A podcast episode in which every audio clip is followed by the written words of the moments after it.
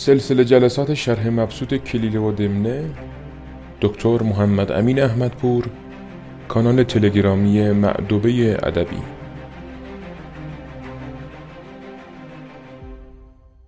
نام خدا و سلام. در اواخر ماه شهریور هستیم. 26 روز از شهریور ماه 1401 و جلسه دیگری از کتاب شریف کلیله و دمنه رو میخواییم پایان ببریم. باب بوم و قراب خب در باب بوم و قراب یا بوف و زاق انتهای تقریبا این باب رسیده بودیم. جایی بود که وزیر زاغان به سخنان و به سوالات شاه خودشون شاه زاغان پاسخ می‌داد و خب اون که عادت این کتاب هست در انتهای باب معمولا پند و اندرزی از گفتگوهای افراد به دست میاد و این رو وسیله می‌کنه نویسنده برای اینکه پند و اندرزی رو بدهد. و گفتند اگر دو تن در طلب کاری و کفایت مهمی ایستند مزفران کسایت که به فضیلت مروت مخصوص است. یه اگر دو نفر کاری رو بخوان انجام بدند کفایت مهمی ایستند یعنی برای انجام کار کاری یا کار مهمی بخوان کار مهمی رو انجام بدند مسئولیتش رو به عهده بگیرند اون کسی پیروز میشه که مروت داره. مروت هم مروعه عربیه دیگه. مردانگی داره. و اگر در آن برابر آیند آن که ثابت عظیمت هست میگه اگه مردانگی هر دو یکسان باشد اون کسی برنده می شود که صاحب عظیمت هست یعنی اراده و پشتکار بیشتری داره. و اگر در آن هم مساواتی افتد آن که یار و معین بسیار دارد. اینجا به قرینه حذف شده دیگه. منظور مزفران کسایت که یار و معین بسیار یعنی اگر در مردانگی مثل هم باشند در عزم و اراده هم مثل هم باشند کسی پیروز می شود که یاران و یاوران بیشتری دارد همراهان بیشتری دارد. معین یعنی کسی که یاری بدهد دیگه یاری بکند. اون باشد به اصطلاح. و اگر در آن نیز تفاوتی نتوان یافت آنکه سعادت ذات و قوت بخت او راجه است. اگر توی اینم باز هر دو طرف مثل هم باشند یعنی عده و عده یکسانی داشته باشند یه اون کسی پیروز خواهد شد که بخت مساعدتری داره. شانس باش یاره سعادت ذاتی داره. این قدیمی ها خب معتقد بودند که در شکل یک تاله هر کسی دارد و بخت و اقبالی دارد. تو متون دینی هم آمده. شبیه این لاغر. پیش سپاه توست. ز بخت تو پیش رو. بر باب ملک توست. ز عدل تو پاسبان. معنی واضح دیگه. پیشروی از بخت تو پیش سپاهته که اونا رو هدایت می‌کنه پیروز بشن و پاسبانی از عدالت تو بر بام ملک تو. به این دلیله که ملک تو سرزمین عدل همیشه به سر جای خودش. و حکما گویند هر که با پادشاهی که از بطر نصرت ایمن باشد و از دهشت هزیمت فارغ. مخاسمت اختیار کند مرگ را به حیلت به خیشتن راه داده باشد. یه حکما گفتند کسی که با شاهی که از اون سرکشی پیروزی پیروز شدن و قدرت گرفتن این سرکشی میده دیگه. ان الانسان لیتقا الرعاه استغنا. در قرآن اومده انسان وقتی احساس بینیازی می‌کنه سرکشی یا وقتی پیروز میشه قدرت می‌گیره. اون پادشاهی که این صفت رو نداره یعنی سرکشی نمی‌کنه. و از دهشت هزیمت فارغ. کسی هم که نمیترسه که شکست بخوره و اگرم پیروز بشه کبر و سرکشی نمی‌کنه میگه با چنین کسی اگر کسی دشمنی بکنه با چنین شاهی خون خودش رو ریخته دنبال مرگ خودش رفته. و زندگانی را به وحشت از پیش برانده. خاصه ملکی که از دقایق و قوامز مهمات بر وی پوشیده نگرد. این زندگانی را به وحشت از پیش برانده دامه جمله قبلیه. یعنی زندگیش رو هم از دست داده. گویی انگار که خاطر ترس از چونین شاهی که خب خیلی قدرتمنده و نیرومند زندگیش رو از دست داده. انگار با زندگی ودا کرده دورش کرده از خودش. به خصوص شاهی که دقایق یعنی نکات باریک. اینجا به معنی زمان نیست دقیقه به این معنی دیگه. حالا چون توی زمان هم یه تقسیم بندی ریزی داشته اونم گفتن دقیقه. ولی خود دقیقه اصلا یعنی چیزی که امروز میگیم دقیق باشه از ریشه دقت نکات ریز. نکته ریز قوامز چیزای دشوار مهمات بر وی پوشیده نگردن. کسی که دشواری های چیزای مهم برش پنهان نشده باشه. خب این مهمات هم دیگه ما امروز معمولا به این شکل لاقل به کار نمی‌بریم تو فارسی. وقتی میگیم مهمات منظورمون مثلا آمیونیشن اون اصطلاحی که اصطلاح جنگیه. ولی به کار مهم میگیم کار مهم دیگه. و موضع نرمی و درشتی و خشم و رضا و شتاب و درنگ اندران بر وی مشتبه نشود. اون شاهی که جایی که باید نرمی به خرج بده اون جایی که درشتی باید بکنه. جایی که باید خشم بگیره جایی که باید رضا بده به اصطلاح رضایتمندی داشته باشه. کاری نکنه یا شتاب و درنگ. اینا ویژگی شاه دیگه کجا باید عجله کنه کجا باید درنگ کنه کجا خشم بگیره کجا ساکت باشه. اینجور شاهی به خصوص مشتبه نشود یعنی اشتباه نکنه توی قاطی نکنه محل کارها رو با هم. اونجایی که نرمی کنه تندی کنه بالعکس و مسائل امروز و فردا و منازم حال و معال در فاتحت کارها می‌شناسد و وجوه تدارک آن می‌بینه حل آینده نگری هم هست. می‌دونه که انتها و ابتدای کارها چگونه است و پیش بینی می‌کنه امروز و فردا رو به اصطلاح و در همون ابتدای کارها منازم قبلا هم اینو داشتیم دیگه جمع منظم هست. جایی که پیوست ترتیب و پیوستن باید باشه. معال. خب این معال رو هم قبلا داشتیم دیگه از ریشه اول یعنی بازگشت تعویل از همینه دیگه. مستره. یعنی برگشتن حال و معال رو می‌دونه. در فاتحت کارها می‌شناسد. یعنی در اول کار انتهاش رو می‌بینه. فاتحه به معنی ابتداست دیگه. فاتحت فاتحه. توی قرآن هم چون اولین سوره قرآن سوره فاتحت الکتابه یعنی سوره حمده بهش گفتن فاتحت الکتاب یعنی باز که می‌کنی اول سوره چیه؟ سوره حمده. این دلیل بهش گفتن فاتحه. امروز هم میگن فاتحی بدیم. یعنی سوره حمدی بخونیم. فاتحه فکرت و ختم سخون نام خدای است. و رو ختم کن نظامی گفت و وجوه تدارک آن می‌بیند. می‌دونه که چگونه باید این کارها رو تمشیت کنه. و به هیچ وقت جانب حلم و استمالت استمالت رو داشتیم دیگه. دلجویی. حلمم که معناش مشخصه. صبر.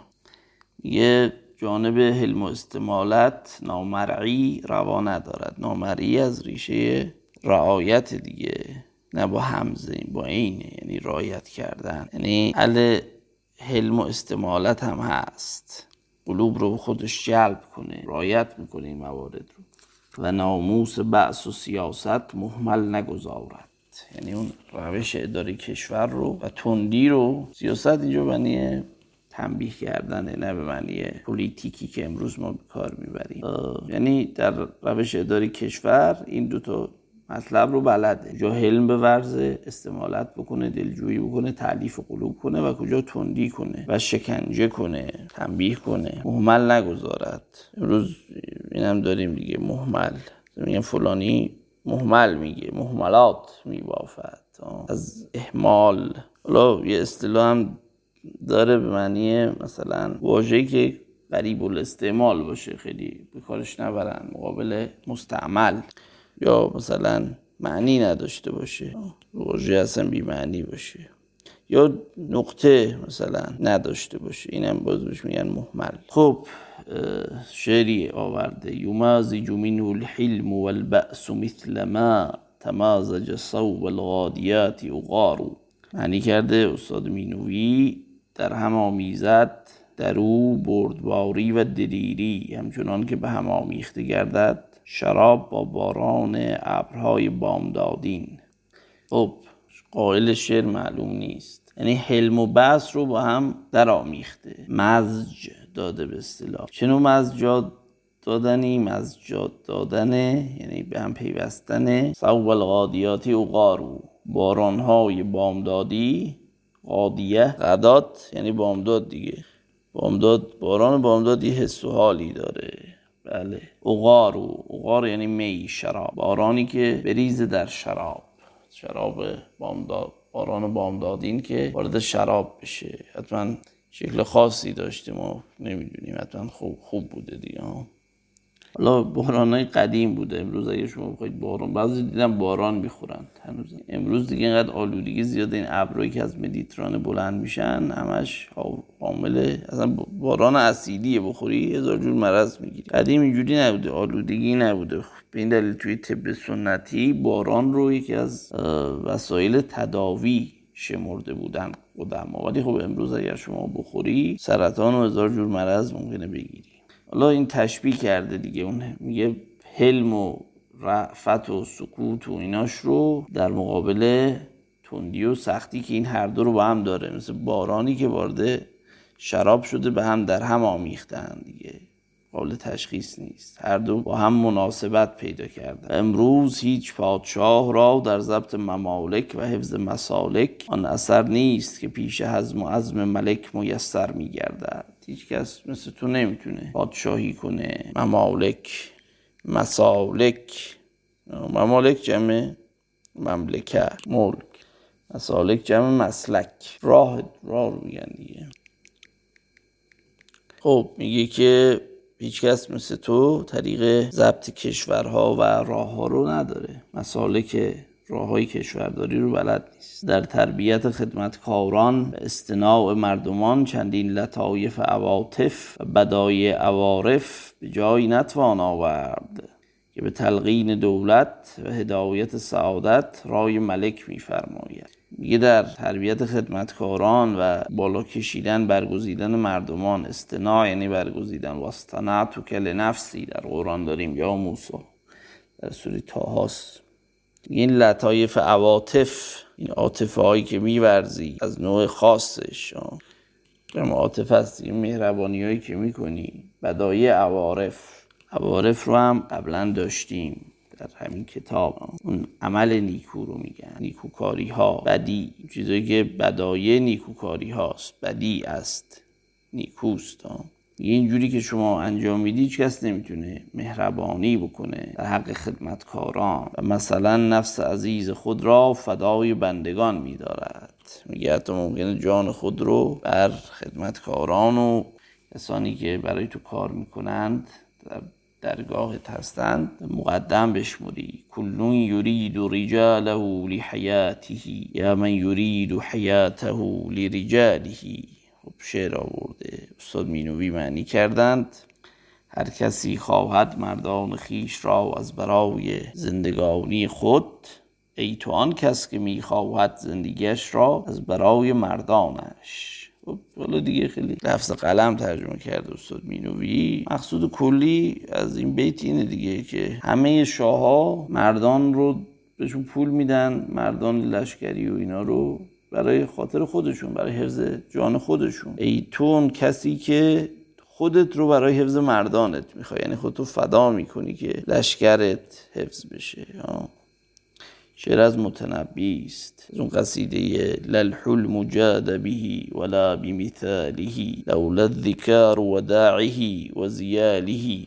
شعر قشنگ هم هست. میگه دوری که ما از تو پیدا کردیم خیالم نمی‌تونه. اصلا وقتی میخوابیم خیالت هم نمیاد. نمی‌تونه تصور کنه تو رو که یه خیالی برای ما لاقل متصور بشود. اگر اون رفتن و دوری تو نبود. این رو در متن سیف و دوله گفته. حالا گفتن که حالا بیت کلون یریدو رجالی لی حیاتی یعنی که سیف و دوله با اخشید می‌خواست به جنگه بعد گفت که بذار مردانمان با هم نجنگن من تو با هم به جنگیم هر کی که دیگری رو کشت و دیگه خون کسی ریخته نشه. بعد میگن اخشید. فی همه لشکر جمع کردم بیام تو منو بکشی خودم باید به جنگم قبول نکردین اشاره داره این بیت متنبی احتمالا به همین قصه. اما خب این در جای دیگه هم هست. حالا اون داستان معروف مولا علی رو یاد بیاورید در که نهج البلاغه و هست که گفت که به ماویه نامه نوشت. گفت که تو جنگ سفین که به جای اینکه مردان این بیچاره خونشون ریخته بشه بیا من تو با هم میجنگیم. هر کی اون یکی رو کش دیگه قال خاتمه یافته دیگه. بعد امرواس میگن که به تنز به ماویه گفت که حرف خوبی زده برو. نصیحت خوبی کرده. ماویه گفت کسی شنیده ای که از جلوی علی زنده در بره؟ بعد خود امراض یه اصطلاح امروزی قپی در اومد گفت آره خودم رفت اونجا داستان معروف کشف عورتش هم شنیده اید خب یادی هم بکنم از مرحوم مهدی فتحی که چه بازی زیبایی در اون سریال امام علی در نقش امروآس انجام داده. واقعا یک اسکار افتخاری باید به ایشون می‌دادن اینقدر که این بازی دقیق و لذت بخش. خب ملک گفت کفایت این مهم. یک چیزی که هم یادم اومد توی شاهنامه هم این تعبیر هست. حالا یادی هم بکنیم از شاهنامه به این بهانه که توی داستان رستم و اسفندیار جایی که رستم می‌خواد با اسفندیار به جنگه نصیحتش می‌کنه. میگه اگه دوست داری اون ریزی ببینی چند تا سپاهی میاریم اینو با هم بجنگن همدیگه رو بکشن. تو لذت ببر از این گونه مستی و بد را مکوش. سوی مردمی یارو با با یاز و بازار هوش اگر جنگ خواهی و خون ریختن بر این گونه سختی بر آویختن بگو تا سوار آورم زابلی که باشند با خنجر کابلی. بر این رزمگهشان به جنگ آوریم خودی در زمانی درنگ آوریم. ولی اسفندیار این نصیحت رو خوشش نمیاد. میگه که مبادا چونین هرگز آوید من. سزا نیست این کار در دید من که ایرانیان را به کشتن دهم خودن در جهان تاج بر سر نهم. تو را گر همی یار باید بیار مرا یار هرگز نیاید به کار. و اون دو بیت معروف رو میگه خیلی زیباست که نهادند پیمان دو جنگی که کس نباشد بر آن جنگ فریاد رس. توی جنگ جوی و منم جنگ خواه بگردیم یک با دیگر بی سپاه ببینیم این دو بیت. تا اسب اسفندیار سوی آخر آید همی بی سوار و یا باره رستم جنگجوی به ایوان نهد بی خداوند روی. حالا اینجا سخن از ناحیه اسفندیاره ولی خب فردوسی چون به رستم علاقه داره برای رستم مثلا باره رو آورده که لفظ فخیم تریست برای اسب خداوند صاحب اسب به ایوان نهد ولی برای اسفندیار اسب رو آورده بعد سوار آخر که این نشان دهنده هنرمندی فردوسی است. دیدم دو نفر با هم بحث می‌کردند سر اینکه فردوسی شاعر خوبی بوده یا نه. حالا یکیشون هیئت علمی دانشگاه بود اون یکی شاعر نیمه دیوانه ای بود. اصلا این بحث که عقلی این رو میپذیره که شما در مورد اینکه فردوسی خوبه یا مثلا عنصری بحث کنی چون اون طرف گفته بود فردوسی مثلا از عنصری هم کمتر از موزی کمتره. اگر جهل نداشته باشه همین دو بیت شاهنامه رو خونده باشه نیازی به توضیح بیشتری نیست که مقام فردوسی در شعر تا کجاست. خب ملک گفت کفایت تو کفایت این مهم و بر افتادن این خسمان به برکات رای اشارت و میامن اخلاص و مناسحت تو بود. میگه شاه گفت که این عمل کار مهمی که انجام دادی کفایت کردنش اینجوری خوب در اومد و خب زاغان موفق شدن بومان رو از بین ببرند.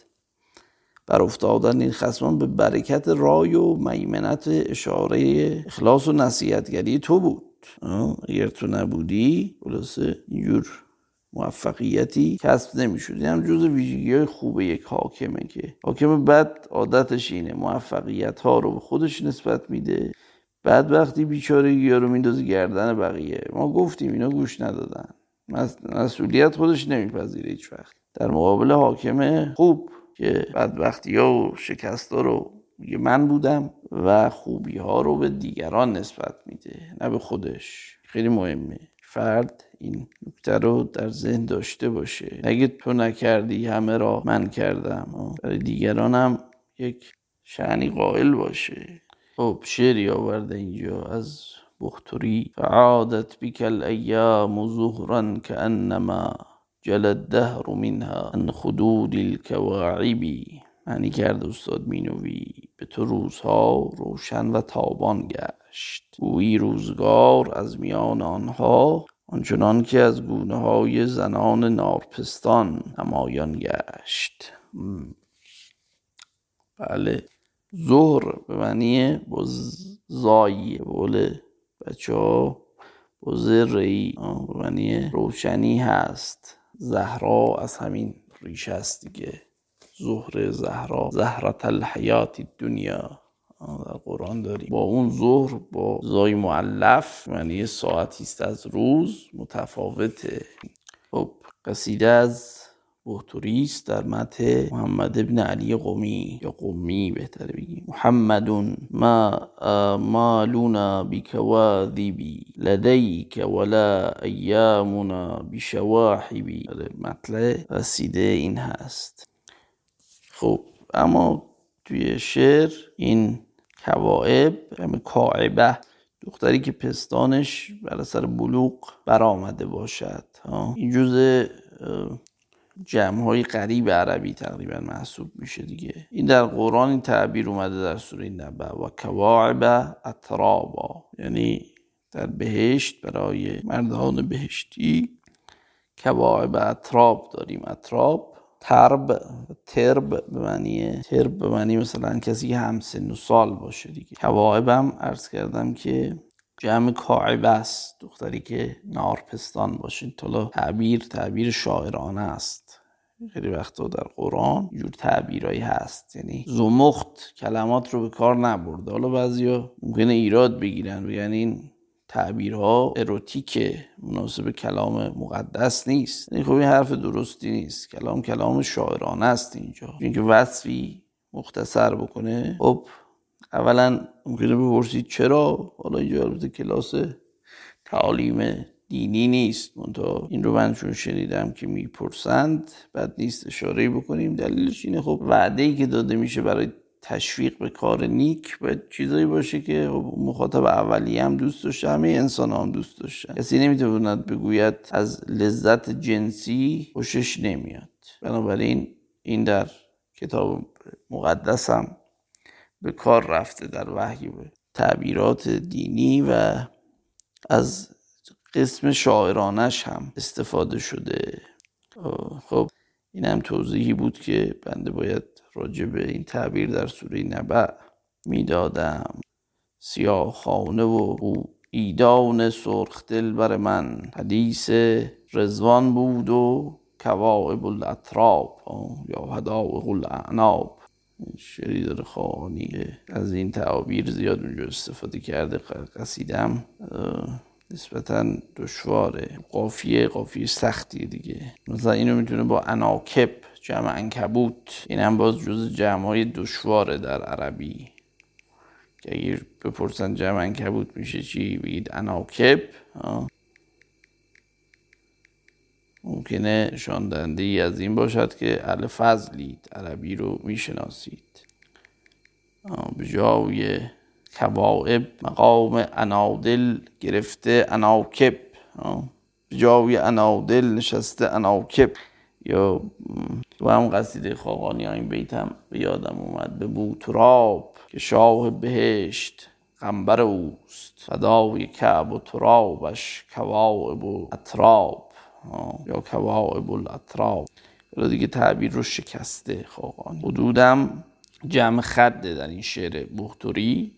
گونه رو میگن دیگه. خده سعدی گفته تو قصید اون غزل معروفش. خاک راهی که بر بر او میگذری ساکن باش. که عیون است و جفون است و خدود است و قدود. شرف نفس به جود است و کرامت به سجود. هر که این هر دو ندارد عدمش بهز وجود. ای که در نعمت و نازی به جهان غره مباش که محال است در این مرحله امکان خلود و ای که در شدت فقری و پریشانی حال صبر کن که این دو سه روزی به سر آید معدود خاک راهی که بر او میگذری ساکن باش. عیون است و جفون است و خدود است و قدود. خدا رحمتش کنه پیرمردی بود دوست ما بود. سالهاست مرده. این بیت رو از این غزل سعدی می‌خواند. از اونجا من اول بار شنیدم. این همان چشمه خورشید جهان افروز است. که همی تافت بر آرامگه عاد و سمود. فعادت بك الأيام زهرا كأنما جل الدهر منها. جل, جل الدهر؟ یعنی آشکار شد دیگه. جلی شنیدین؟ یعنی صلوات جلی منبری ها میگن. بفرستین. خط جلی.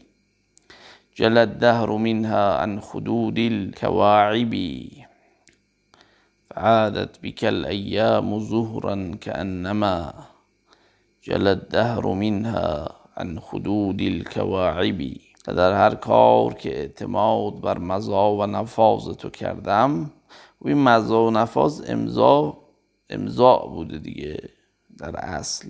یعنی فعل در حالت به اصطلاح لازم به کار رفته به جای امضا و انفاز شده مزا و نفاذ قبلا داشتیم. یه هر کاری که به دستور تو کردم آثار و نتایج آن چون این ظاهر گشته است. زد مینوی هم به این نکته اشاره کرده اینجا فعل لازم را به جای فعل متعدی به کار برده است. چه مجرا گشتن به کار آید می شود. نه آن شخص که اعتماد بر وی کرده است. و هرگز زمام مهمات به وزیر ناسه سپارت هرگز دست ناکامی به دامن اقبال او نرسد و پای حوادث ساحت سعادت او نسپرد. گر کی کارش رو بده به وزیر عاقل مشاور دانا هیچ وقت ناکام نخواهد شد. ساحت سعادتش در نوردیده نخواهد شد هیچ وقت. خیلی مهمه. فرد وزیر خوبی داشته باشه. سپردن یعنی طی شدن دیگه. مقابل سپردن یعنی کسی چیزی دادن. خب. شعری آورده. شعر فارسی. به هر چه روی نهم یا به هر چه رای کنم. قویست دست مرا تا تو دست یار منی. قویست دست مرا تا تو دست یار منی. هر کاری که انجام بدم هر فعلی که انجام بدم تا تو دستیار من باشی این رو می‌توانم خوبی انجام بدم. تا تو دستیار من باشی همه چیز بر وفق مراد است. و معجزتر آیتی از خرد تو آن بود یا آن بود. این, این معنی میده که مدت دراز در خانه دشمنان بماندی و بر زبان تو کلمه نرفت. در آن عیبی گرفتندی و موجب نفرت و بدگمانی گشتی. میگه نشان دهنده خرد توست که مدت زمان طولانی در زمین دشمن بودی در خانه دشمن خدمت کردی. ولی سخنی نگفتی که عیبی بگیرند یا خلاصه بدگمان بشن به تو شک بکنن. گفت اقتدای من در همه ابواب به محاسن اخلاق و مکارم عادات ملک بوده است. اینم دیگه نمیاد برای خودش نوشابه باز کنه. هر چیز شاه ازش تعریف می‌کنه این تعریف رو به خود شاه برمیگردون میگه اگه خوب کار کردیم به خاطر شما بوده و به قدر دانش خود از معالی خصال وی اقتباس کردم. معالی جمع معلاه یا معلات وقتش میشه معلاه دیگه. سال بلند تو بوده خسال جمع خسلت معاصر ملکانه را در همه ابواب امام و پیشوا و قبله و نمودار خیش ساخته و حصول اقراض و نوچ مرادها در مطابقت رسوم ستوده رسوم ستوده و مشایعت آثار پسندیده آن دانسته که ملک را به حمدالله و المنه و منهی اصالت و اصابت تدبیر با شکوه و شوکت و مهابت و شجاعت جمع است یا شجاعت یا شجاعت که گفتیم هر سه تلفظ صحیح هست. یه به حمدالله همه آنچه خوبان همه دارن تو یک جا داری. اصالت داری با اصابت تدبیر. یعنی تدبیرت هم درسته. با شکوه و شوکت و مهابت و شجاعت و همه اینا رو خلاصه جمع کردی. اینم جز باز جز آداب صحبته که اگه کسی از شما تعریف کرد به خصوص یک مقام بزرگی سریع به خودتون نگیرین. بله ما استخون خورد کردیم و دود چراغ خوردیم و علکی نیست و نه. شما تواضع کنی و اون رو خلاصه حس بدی به همون که این گفته را گفته است. نه اینکه بدترش کنی دوباره از خود تعریف کنی و من آنم که رستم بود پهلوان بگی. اینا آداب معاشرت هم خصوص با شاه نشون میده به ما کلیده و دمنه بله. خب دوباره بیتی عربی آورده. اضاف اضاف الى التدبیر فضل شجاعت ولا عزم الا للشجاع المدبری معنی کرده استاد مینوی. هم آورد بر رأی و تدبیر افزونی دلیری را و نیست از مگر مرد دلیر تدبیر کننده را. یا به تدبیرش فض... فضیلت شجاعت هم اضافه کرده و عزم و اراده و تدبیری نیست مگر برای که سیاستی نیست عزمی نیست مگر برای کسی که هم شجاع هم مدبره شجاع مدبره. از اون قصیده است با مطلع علم تر تقلیس الربیع المبکره مبکری و ما حاک من وشک ریاض المنشری از بهتری است و شعر بله. ملک گفت از خدمتکاران درگاه تو را چنان یافتم که لطف گفتار تو به جمال کردار مقرون بود. یعنی تو از اون خدمتکارهایی هستی که حرف علکی نیستی هم حرف می‌زنی هم عملم می‌کنی. و به نفاذ عزم و ثبات حزم مهمی بدین بزرگی کفایت توانستی کردن تا ایزد تعالی به یمن نقیبت و مبارکی قررت تو ما را این نصرت ارزانی داشت. که در آن قصه نه حلاوت تعام و شراب یافته می‌شد و نه لذت خواب و قرار. میگه به نفاذ امر تو جاری کردن حکم رو می‌گفتیم دیگه نفاذ. میگه به نفاذ عزم و ثبات حزم تو حزم و دوراندیشی تو بود که این چون این کار مهمی به سرانجام رسید. قررت اون بقاف اگه باشه. رو تعبیر داشتیم توی قرآن هم دیگه اون روشنی قررت و عین الدی ولک اما اقین توی اون شعرم اومده. پیشانی رو میگن. سفیدی مثلا توی پیشانی اسب رو میگن. اغر. لا مثلا اول هر چیزی مثلا میگن قره سلطنت سفیدیش رو که ببینند. چون توی اسب شما اول سر اسب رو می‌بینید دیگه. از اینجا مثلا گفتن قره. به معنی اول هر چیز. ها شعر خیام میخور که بعد از من و تو ماه بسی از سلخ به قره آید از قره به سلخ. پیمانه چو پر شود چه بغداد و چه بلخ. چون عمر به سر رسد چه شیرین و چه تلخ. میخور که بعد از من و تو ماه بسی از سلخ قره آید از قره به سلخ. خب. مبارکی قررت تو ما را این نصرت ارزانی داشت. لابانی هم پیشانی دیگه. این قدیمی ها با دیدن افراد به صلاح تفا... تفعول می‌زدن به فال نیک می‌گرفتن دیگه. که در آن میگه اون قصه که ما داشتیم نمی‌شد آدم واقعا اینجوری هم هست دیگه. وقتی یه قصه ای داره فکرش معقوله هیچی بهش مزه نمیده. وقتی فکرش مشغوله نه نوشیدنی نه خوردنی نه لذت خواب و قرار بود به قول کلیری و دمنه شما یه استرسی بهتون وارد میشه. هرچه به اون نزدیکتر میشید بدتر میشه این حالت. واقعا اینجوری هست دیگه. اون مسئله حل نشه شما خلاصه زندگی بر شما حرام میشه مزهی به شما نمیده. تا تعالی به یمن نقیبت. نقیبت هم یادم رفت بگم به معنی مثلا بزرگی بر قومی ریاست بر قومی به معنی.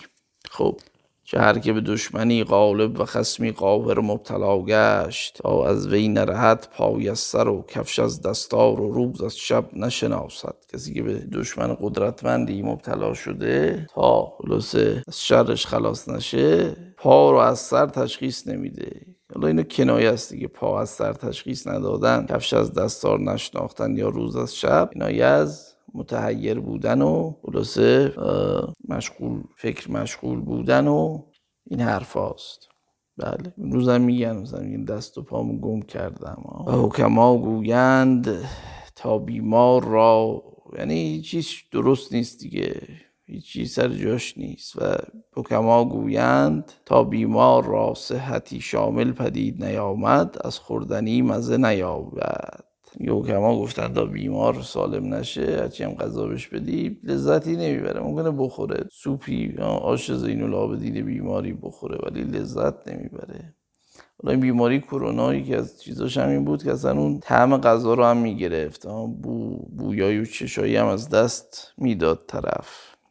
خب تا بیمار را صحتی شامل پیا پدید نیامد از خوردنی مزه نیابد و حمال تا بار گران ننهاد نیاساید. حمال تا اون چیزی که رو دوششه رو نظر زمین استراحت براش معنی نداره. آرام آرامش دیگه نداره.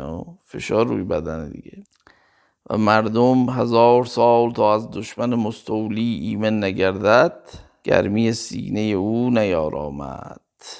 آدم هم اینجوریه. بیمار باید سالم بشه که مزه غذا رو بفهمه و آدم هم که دشمن داره باید دشمن داره قدرت. اگر داشته باشه ولو عمر طولانی هم کرده باشه تا از شر او خلاص نشه خلاصه احساس آرامش نمی کند این چون این کسی هم گرمی سینه او نیارامد یعنی آرام و قرار نداره دیگه به معنی.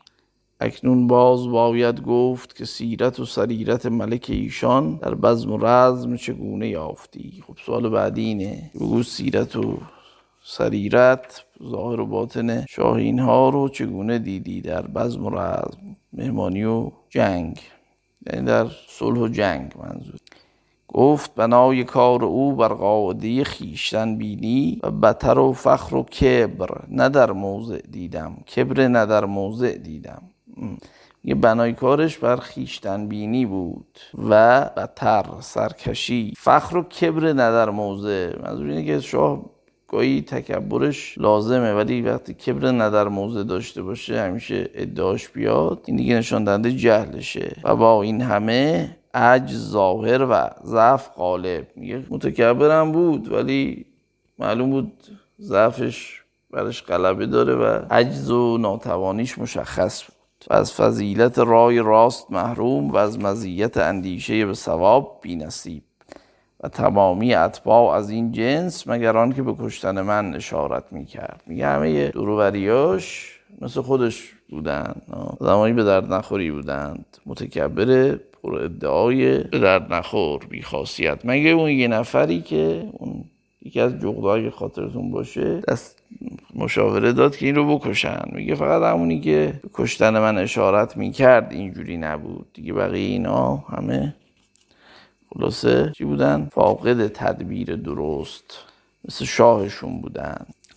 ملک پرسید که کدام خصلت او در چشم تو بهتر آمد و دلایل عقل او بدان, روی بدان روشنتر گشت. میگه کدوم صفتش حالا نظر تو بهتر بود؟ و عقلش بر چه اساسی معلوم شد که خیلی عاقله گفت اول راوی کشتن من میگه اول اینکه گفت منو بکشن. و دیگران که هیچ نصیحت از مختوم نپوشانیدی. هر نصیحتی که لازم بود می‌گفت به سرور خودش. اگرچه دانستی که موافق نخواهد بود. یا اگرچه می‌دانست که خلاصه به جایی هم نمی‌رسه. شاه با او همرأی نخواهد شد. یه ولی باز چی می‌کرد؟ نظرش رو می‌گفت. اگرچه دانستی که موافق نخواهد بود و به سخت و کراهیت خواهد کشید سختم میشه معنی غضب کردن. و در آن میگه اگرچه می‌دونستی شاه با این نظراتی که این میده ممکنه بر او غضب کنه خوشش نیاد از حرفاش ولی نظر رو میگو و در آن آداب فرمان برداری نگاه داشتی و اون فی و تحتکی جایز نشمردی. میگه ولی آداب فرمان برداری رو رایت می‌کرد و پر نمی‌شد دیگه مثلا بی احترامی بکنه به شاه پرده دری بکنه تحتک به معنی. عنف عنف هم که معنیش مشخصه دیگه. امروز هم توی الفاظ عادی هم داریم مثلا شاید تجاوز به عنف مثلا میگن منظورشون تجاوز به زور هست. چیزی که سخت و خشن باشه منظور دیگه. اینجا منظور همینه و سخن نرم و حدیث به رسم می‌گفتی. میگه خیلی خوب حرف می‌زد. هم مهمه. مشاور باید دیپلماتیک حرف بزنه. کوچه بازاری و مثلا چال می‌دونی حرف نزنه. و جانب تعظیم مختوم را هرچه به سزاتر رعایت کردی. احترام شاه رو رایت می‌کرد. اگر در افعال وی خطایی دیدی تنبیه در عبارتی باز راندی در خش بر وی گشاده نگشتی. میگه اگرم اشتباهی توی کلام رخ می‌داد توی رفتار شاه می‌دید یه جوری حرف می‌زد که شاه برش خشم نگیره. اون آگاه کردن شاه رو جو تنبیه به معنی دیگه. شاه رو طوری به اون اشتباهش آگاه می‌کرد که عصبانی نشه. زیرا که سراسر بر بیان امثال و تعریضات شیرین مشتمل بودی و معایب دیگران در اسنای حکایت مقرر میگردانیدی و خود صحفای خیشتن در ضمن آن میشناختی و بهانه ای نیافتی که او را بدان مؤاخذت نمودی. یه حرفش هم مسئله های شیرین و کنایه های شیرین بود. تعریض به تعریض گفتی که خواهانی ها اینو داشتیم قبلا. میگه معایب دیگران رو در در حین اون حکایته می‌گفتی. اشکالات خودش هم می‌دونست و بهانه دست شاه نمی‌داد که رو مؤاخذه کنه خلاصه. این هم مهمه. طرف وقتی حرف می‌زنه به عنوان مشاور باید به ادبیات به حکایات تسلط داشته باشه. ما این رو دیدیم دیگه. شما وضع کشور رو از اینجا ببینید. طرف اومده مثلا کاندیدای ریاست جمهوری میشه. ده ساعت حرف می‌زنه. دریق از یک بیت شعر یا یه حکایت درست حسابی چیزی که دلالتی بر دانش طرف داشته باشه. حتی تو کارهای عادی هم نمی‌دونه. حالا دیگه انتظار ادبیات دانستن از او خیلی سخت. این ویژگی های یک کسی است که می‌خواد کار دیپلماتیک انجام بده. روزی شنودم که ملک را می گفت که جهانداری را منزلت شریف و درجت عالی است. میگه یکی از حرفاش این بود که به شاهشون می‌زد. گفت جهانداری منزلت شریف و درجه بلندیه و بدان محل به کوشش و آرزو نتوان رسید. میگه رسیدن به این مرحله با کوشش نیست و جز به اتفاقات نیک و مساعدت سعادت به دست نیاید. یه جز با اتفاقات نیک و بخت و اینا سعادتمندی به دست نمیاد. سعادت به بخشایش داور است قول سعدی نه در زور بازوی کنداور است. چون دولت نبخشد سپر بلند نیاید به مردانگی. در کمند. این بیت یادم اومد معروفه که وقتی امیر مبارز الدین شیراز رو گرفت و سلطان محمد رو اینجور رو به خانواده سیدی که او رو کشته بود پدرشون رو کشته بود سپردن که قصاص کنن. پسر این خلاصه شاه فارس بچه بود. گفتند که این رو نکش. از سلطان مبارز الدین خواستند که خلاصه حالا ابو اساق اینجور رو مثلا کشتی دیگه پسرش رو نکش. نکش. گفتن هنرمندم از خط می نویسه گفت یه دو چیزی بنویس برامون ببینیم خطت چطوره. از این همه بیت این پسر بینوا حالا یا تعمدن یا واقعا از روی معصومیت کودکی این دو بیتو برای ابو امیر مبارز الدین نوشت. سعادت به بخشایش داور است نه در زور بازوی کنداور است. چو دولت نبخشد سپهر بلند نیاید به مردانگی در کمند. میگن سلطان این رو تعریزی به خود دانست و دستور داد با دستمال خفش کردن. اینم از اون شعر زیبای سعدی است که در پاسخ به حسودی گفته راکندگوی حدیثم شنید جز احسن گفتن طریقی ندید. خب استیم این جلسه این باب رو هم تموم کنیم ولی خب خیلی طولانی شد و خب ادامه رو می‌گذاریم انشاءالله برای هفته بعد که دیگه سعی کنیم وارد باب بعدی هم بشویم از کلیله و دمنه که باب قرد و صلحفاته یعنی باب بوزینه و باخه. اون هم باب زیبایی است انشاءالله که چنین باد. خب فعلا دوستان تا جلسه دیگر شما رو خدا می سپارم کامروا و بختیار و بهروز باشید. به درود